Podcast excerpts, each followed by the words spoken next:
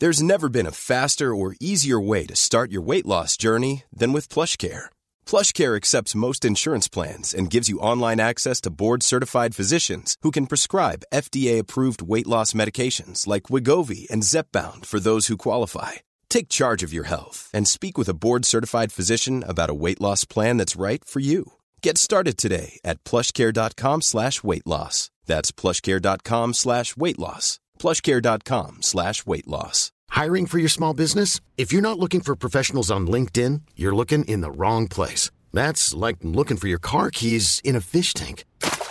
LinkedIn helps you hire professionals you can't find anywhere else, even those who aren't actively searching for a new job but might be open to the perfect role. In a given month, over 70% of LinkedIn users don't even visit other leading job sites. So start looking in the right place. With LinkedIn, you can hire professionals like a professional. Post your free job on linkedin.com slash achieve today.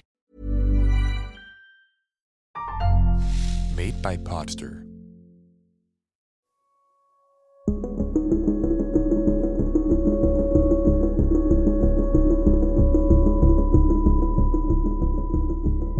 Hallo zusammen. Mein Name ist Simon Schriefer und herzlich willkommen zu Ungewöhnliche Kriminalfälle. Heute möchte ich Ihnen einen sehr komplizierten Fall vorstellen. Es gab eine effektive Ermittlung, scheinbar wurde der Gerechtigkeit Genüge getan, aber auf der anderen Seite gibt es immer noch Unstimmigkeiten. Neugierig? Dann lassen Sie uns direkt zu den Fakten kommen.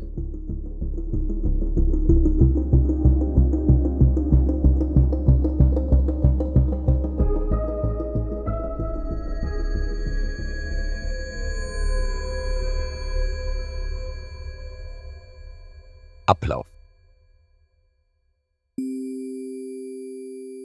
In der Ortschaft Tlaplan in Mexiko-Stadt, einem Bezirk mit fast 700.000 Einwohnern, wurde ein Verbrechen gegangen, das das ganze Land erschütterte. Das Rätsel begann am 12. Juni 2019, als der Polizeibeamte Achel Ruiz von der Zentrale über Funk zu einem auf der Straße geparkten Auto gerufen wurde. Er warf einen Blick in das Fahrzeug und sah, dass eine Person auf dem Boden vor der Rückbank des Chevrolet Tracker Pickups lag. Obwohl die Person zugedeckt war, konnte man erkennen, dass sie mehrere Schläge auf den Körper erlitten hatte. Ruiz stellte fest, dass der Mann im Auto leblos und möglicherweise einem Verbrechen zum Opfer gefallen war. Also rief er die Kollegen der Kriminalpolizei und Experten vor Ort hinzu und sperrte das Gebiet ab. Bald darauf begann eine Ermittlung, deren Ergebnis die mexikanische Gesellschaft schockierte. Das Opfer wurde als Hugo Leonardo Avendano Chavez, 29 Jahre alt, identifiziert. Leonardo hatte am Abend zuvor sein Haus verlassen, um zu der Kirche zu gehen, in der er seit fünf Jahren diente, aber er kam dort nie an. Pater Francisco Bautista rief Joshua, Leonardos Bruder, an, um sich nach ihm zu erkundigen, da die beiden ein Treffen im Haus des Priesters vereinbart hatten. Der Bruder wandte sich direkt an die auf vermisste Personen spezialisierte Polizeibehörde, die daraufhin die Suche einleitete. Alles, was man wusste, war, dass Leonardo auf dem Weg zur Pfarrkirche Cristo Salvador in der Calle Alfredo Bonfil in Tlaplan gewesen war, wo er Diakon war, um dort im Büro an einigen Dokumenten zu arbeiten. Sein Bruder bestätigte, dass Leonardo das Haus verlassen hatte, um sich auf direktem Weg zur Kirche zu machen. Leider teilte die Polizei Joshua nach einigen Stunden mit, dass sie Leonardo tot in seinem Auto im Viertel 1910 Eroes in Tlaplan gefunden hatten. Zu dieser Zeit erlebte die mexikanische Hauptstadtregion eine Welle von Entführungen und Morden an Universitätsstudenten, aber die Generalstaatsanwaltschaft von Mexiko-Stadt schloss eine Entführung schnell aus, da kein Lösegeld gefordert worden war. Sie untersuchten den Fall daher als Mord. Im Folgenden werde ich die akribischen polizeilichen Ermittlungen beschreiben, die sehr komplex waren und am Ende von einem Teil der Bevölkerung und insbesondere von den Angehörigen des Opfers stark kritisiert wurden.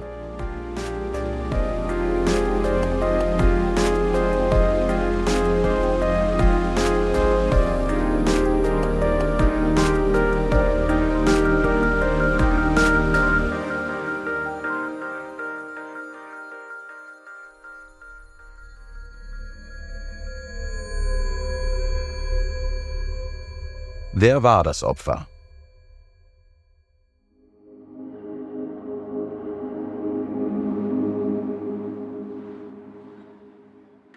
Hugo Leonardo Avendaño Chavez war ein ganz normaler junger Mann, 29 Jahre alt mit einem Hochschulabschluss in Theologie und einem Master in psychoanalytischer Psychotherapie von der Interkontinentaluniversität.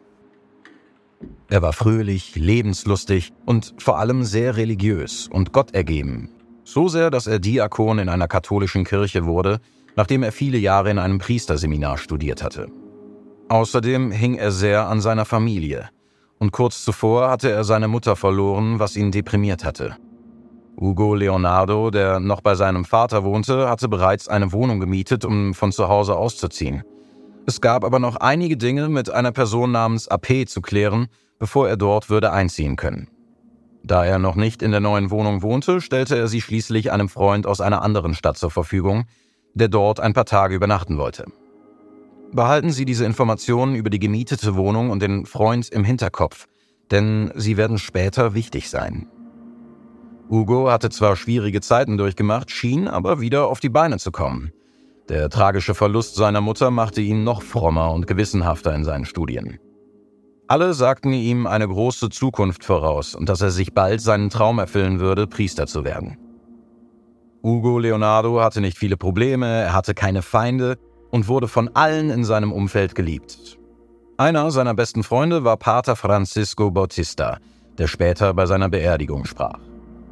Während der Messe forderten Pater Francisco und die gesamte anwesende Gemeinde, dass die Behörden dieses barbarische Verbrechen an einem so lieben Menschen so schnell wie möglich aufklärten.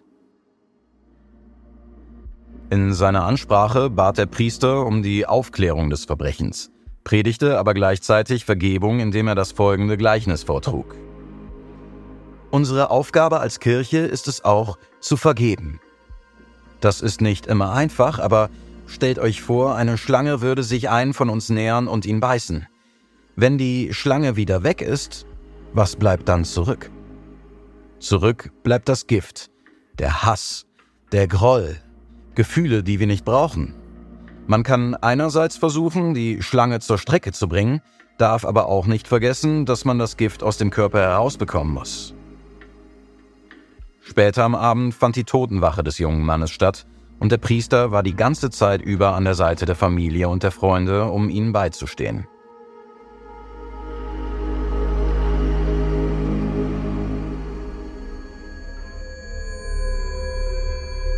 Das Verbrechen. Jewelry isn't a gift you give just once. It's a way to remind your loved one of a beautiful moment every time they see it. Blue Nile can help you find the gift that says how you feel and says it beautifully with expert guidance and a wide assortment of jewelry of the highest quality at the best price. Go to BlueNile.com and experience the convenience of shopping Blue Nile, the original online jeweler since 1999. That's BlueNile.com to find the perfect jewelry gift for any occasion. BlueNile.com. If you're looking for plump lips that last, you need to know about Juvederm Lip Fillers. With Juvederm Volbella XC and Juvederm Ultra XC, your lip look, whether it's subtle or bold, can last up to one full year with optimal treatment and no additional maintenance. Find a licensed specialist and see if it's right for you at Juvederm.com today. That's J U V E D E R M.com. Add fullness to lips in adults over 21 with Juvederm Volbella XC or Juvederm Ultra XC. Do not use if you have severe allergies or a history of severe allergic reactions, or if you're allergic to lidocaine or the proteins used in Juvederm. Tell your doctor if you have a history of scarring or taking medicines that decrease the body's immune response or that can prolong bleeding. Common side effects include injection site redness, swelling, pain, tenderness, firmness, lumps, bumps, bruising, discoloration, or itching. As with all fillers, there's a rare risk of unintentional injection into a blood vessel, which can cause vision abnormalities, blindness, stroke, temporary scabs, or scarring. For full important safety information, visit juvederm.com.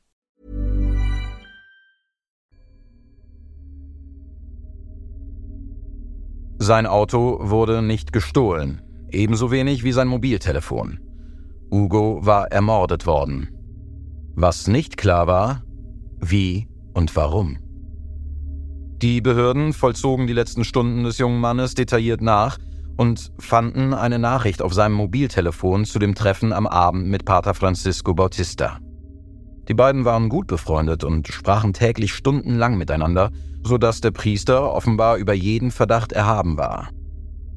Aber die Polizei folgte dem Weg vom Haus des Priesters bis zum Fundort von Ugo Leonardos Auto, wo es viele Kameras gab. Es dauerte nicht lange, bis der zeitliche Ablauf der Tat klar zu sein schien. Nun, wenn man der Zeitachse folgt, wurde Leonardos Auto am 11. Juni gegen 23 Uhr von Kameras auf der Straße aufgenommen, als er zum Haus des Pfarrers fuhr. Um 23 Uhr schickte er eine weitere Nachricht, in der er mitteilte, dass er bereits im Haus seines Freundes angekommen sei. Kurz darauf hielt das Auto an und wurde vier Stunden lang nicht mehr bewegt. Um 3 Uhr nachts am 11. Juni filmten die Kameras, wie Leonardos Auto den Innenhof des Hauses verließ und dann durch andere Straßen der Stadt fuhr, bis es an den Ort kam, an dem der junge Mann tot aufgefunden wurde. Kurz darauf, um 3.49 Uhr, kam ein weiteres Fahrzeug am Tatort an. Es blieb neben Leonardos Auto stehen und fuhr dann wieder weg. Am Morgen wurde dann Leonardos Leiche mit Folter- und Erstickungsspuren in dem Auto gefunden, was später bei der Autopsie als Todesursache bestätigt wurde. Außerdem wurde festgestellt, dass er weder Alkohol noch illegale Substanzen konsumiert hatte und dass er zwischen 24 und 30 Stunden vor der Autopsie getötet worden war, was bedeutet, dass er wahrscheinlich in seinem Auto umgekommen ist. Der Verdächtige Aufgrund des gesellschaftlichen Drucks, der durch den Tod dieses jungen Menschen entstand und vor allem aufgrund des Drucks der örtlichen katholischen Gemeinde, haben die Behörden sehr schnell gehandelt. Nachdem man der Zeitachse und anderen Hinweisen gefolgt war, führte alles zu einem einzigen Verdächtigen. Zur allgemeinen Verblüffung war das Pater Bautista. Alles deutete darauf hin, dass der Täter Leonardos langjähriger Freund Pater Francisco Javier Bautista Avalos war, der Rektor der Pfarrei, in der Leonardo seine Dienste leistete. Da die Polizei den Priester verdächtigte, forderte sie die Ortungsdaten seines Mobiltelefons an und stellte fest, dass sich das Mobiltelefonsignal des Priesters in jener verhängnisvollen Nacht an demselben Ort befand wie das von Leonardo. Die Polizei nahm den Priester zum Verhör mit, aber er sagte, dass der junge Mann an diesem Abend nicht bei ihm aufgetaucht sei, sodass er sich schließlich an Leonardos Verwandte gewandt habe, um herauszufinden, was passiert war, da er nicht zu ihrem vereinbarten Treffen erschienen war. Nur zwei Tage nach Leonardos Totenwache hatte sich der Priester unter Berufung auf familiäre Probleme zum internationalen Flughafen begeben. Doch die Behörden konnten seine Ausreise in letzter Minute verhindern. Da die Polizei befürchtete, dass der Verdächtige fliehen würde, wurde ein Antrag auf Untersuchungshaft gestellt, dem der zuständige Richter auch stattgab. Es dauerte auch nicht lange, bis die Kirche eine Mitteilung herausgab, in der sie erklärte, sie habe volles Vertrauen in die Arbeit der Behörden und fordere, dass alles genau und sorgfältig untersucht werde. Viele Mitglieder der Kirche waren über die Verhaftung des Priesters empört und behaupteten, er sei nicht in der Lage, eine solch schlimme Tat zu begehen. Die Gläubigen der Kirche von Pater Francisco hielten bald darauf eine öffentliche Kundgebung in Form eines Marsches ab, bei der sie lautstark auf die Unschuld des Priesters pochten und sich darüber empörten, wie mit ihm umgegangen wurde. Bald tauchte die erste Version des Tathergangs auf, wonach der Priester und Leonardo ein Erstickungsspiel gespielt hatten und die ganze Sache ein Unfall war. Aber diese Hypothese konnte schnell ausgeschlossen werden, da Leonardos Körper, wie wir bereits sagten, Folterspuren aufwies. Laut Joshua, der seinen Bruder in der Leichenhalle identifizierte, hatte er am ganzen Körper blaue Flecken, seine Nase war verletzt und ihm fehlten einige Zähne. Dennoch hielten mehrere Gläubige Mahnwachen ab, um die Freilassung des Priesters zu fordern und unterzeichneten sogar eine entsprechende Petition, in der sie den Behörden vorwarfen, Pater Francisco als Sündenbock zu benutzen. Doch die Behörden ließen sich nicht beirren und behielten den Verdächtigen in Gewahrsam. Die andere Version besagt, dass der Priester und Leonardo heimlich eine Liebesbeziehung hatte und dass der junge Mann den Priester erpresste. Diese Version wurde aber von der Familie und den Freunden des jungen Mannes bestritten, weil sie wussten, dass er absolut gegen homosexuelle Beziehungen und auch gegen Beziehungen außerhalb der heiligen Ehe war. Die Ermittlung. Bei den Ermittlungen fiel den Behörden auf, dass Leonardo zwar keiner bezahlten Arbeit nachging, aber ein neues Auto besaß, die Miete für seine neue Wohnung zu zahlen begonnen und außerdem in letzter Zeit mehrere Länder bereist hatte. Man beschloss, die Ermittlungseinheit für Finanzverbrechen hinzuzuziehen, die alle finanziellen Aktivitäten des jungen Mannes überprüfte. Sie kamen zu dem Schluss, dass es der Priester war, der Leonardos Ausgaben finanzierte und dass das Motiv für das Verbrechen möglicherweise darin bestand, dass der junge Mann Geld verlangte und Pater Francisco unter Druck setzte, was dann dazu geführt haben könnte, dass der Priester beschloss, der Sache auf drastischste Weise ein Ende zu setzen, indem er Leonardo für immer zum Schweigen brachte. Die Ermittler fanden in der von Leonardo gemieteten Wohnung ein Mobiltelefon der neuesten Generation und ein iPad mit kompromittierenden Fotos, auf denen Leonardo mit drei Priestern, darunter Pater Francisco, zu sehen war. Die Theorie der Erpressung nahm so immer mehr Fahrt auf. Und nun, ausgehend von diesem Motiv und vielen weiteren Beweisen wie den Nachrichten und dem Standort der Mobiltelefone, den Kamerabildern und Zeugenaussagen, behaupten die Behörden, dass Pater Francisco derjenige war, der das Leben seines Freundes Leonardo genommen hatte. Mit all diesen Informationen konnten die Behörden die Nacht des 11. Juni 2019 Minute für Minute rekonstruieren. Der Priester verteidigte sich natürlich und sagte, dass er das Handy verloren habe und dass es wahrscheinlich ohne sein Wissen in Leonardos Auto liegen geblieben sei. So ließe sich auch erklären, warum die Mobilfunkdaten nahelegten, dass er sich immer in Leonardos Nähe aufgehalten hatte. Er behauptete auch, dass er an diesem Abend um 22.30 Uhr einen Mann besucht habe, der zu der Gruppe der anonymen Alkoholiker gehörte, die sich in seiner Kirche traf, und dass er danach schlafen gegangen sei, aber Leonardos Handy-Nachrichten und einige gut platzierte Überwachungskameras zeigten etwas anderes. Sie zeigten, dass Leonardo in der Kirche angekommen war, was der Priester bestritt, indem er die Nachricht an Leonardos Bruder, in der er sich nach seinem Verbleib erkundigte, als Rechtfertigung anführte. Aber, wie wir bisher gesehen haben, konnte seine Aussage den Beweisen nicht standhalten. Denn Leonardo hatte seinem Bruder gesagt, dass er den Priester treffen würde und er hatte seinem Freund per Nachricht mitgeteilt, dass er in dessen Wohnung angekommen war. Außerdem hatte der AP, den ich zu Beginn der Episode erwähnt habe, einige Tage zuvor eine neue Wohnung gemietet. Das ist der Freund, dem Leonardo seine Wohnung überlassen hatte. Der Name dieses Freundes tauchte im Rahmen der Ermittlungen nie auf. Leonardo sagte seinem Freund auch, dass er nicht dort schlafen, sondern im Haus des Pfarrers übernachten würde und dass er ihm Bescheid geben würde, wenn er dort ankäme, was die Überwachungskameras bewiesen. Als er ankam, schickte er tatsächlich die Bestätigungsnachricht an seinen Freund. Leonardo aber verließ das Haus bereits vier Stunden nach seiner Ankunft wieder. Anhand der Bilder konnte festgestellt werden, dass die beiden das Anwesen am 11. Juni gegen 3 Uhr morgens mit dem Auto des Opfers verließen und die gesamte Fahrtstrecke wurde durch Kameras belegt. Auf den Aufnahmen ist ein zweites Auto zu sehen, das Leonardos Wagen zu folgen scheint. Nach Angaben der Behörden fuhr der Fahrer dieses Wagens nach der Tat los, um den Priester abzuholen. Dieses neue Auto war 13 Minuten lang hinter Leonardos Auto geparkt, die Zeit, die Pater Francisco laut den Behörden brauchte, um Leonardo zu schlagen und zu erwürgen. Danach filmten Überwachungskameras die Fahrt des Begleitfahrzeugs zurück zur Kirche. Die Ermittler konnten nicht herausfinden, wer die Person war, die dem Priester geholfen hat, da die Kameras weder das Nummernschild des Fahrzeugs noch den Fahrer erfassen konnten. Als er in die Kirche zurückkehrte, schickte Pater Francisco die Nachricht an Joshua, den Bruder des Opfers, der daraufhin die Behörden über das Verschwinden informierte. Nun, dank des Scharfsinns der Ermittler und der Technologie wie Mobiltelefone und Kameras gelang es der Polizei, dieses Verbrechen aufzuklären. Trotzdem weigert sich Leonardos Familie, die Version zu glauben, dass er eine Affäre mit dem Priester hatte und ihn erpresst hat. Das ist das, was die Behörden immer noch als Motiv angeben. Die Familienmitglieder glauben zwar, dass der Priester der Täter war, aber das wahre Motiv für das Verbrechen war ihrer Meinung nach nicht das, was die Medien berichteten. Das Urteil.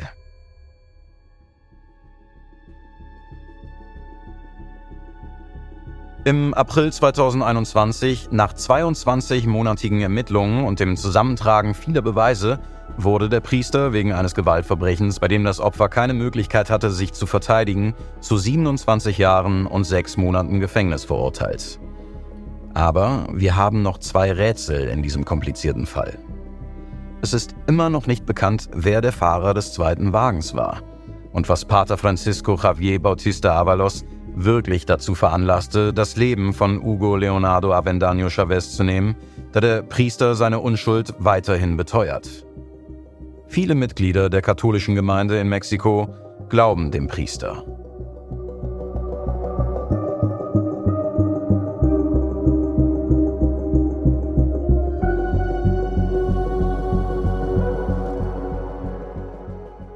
Ich bin Simon Schriefer und das war Ungewöhnliche Kriminalfälle. Die Serie wurde ursprünglich von Markus Campos produziert und von Potster ins Deutsche adaptiert.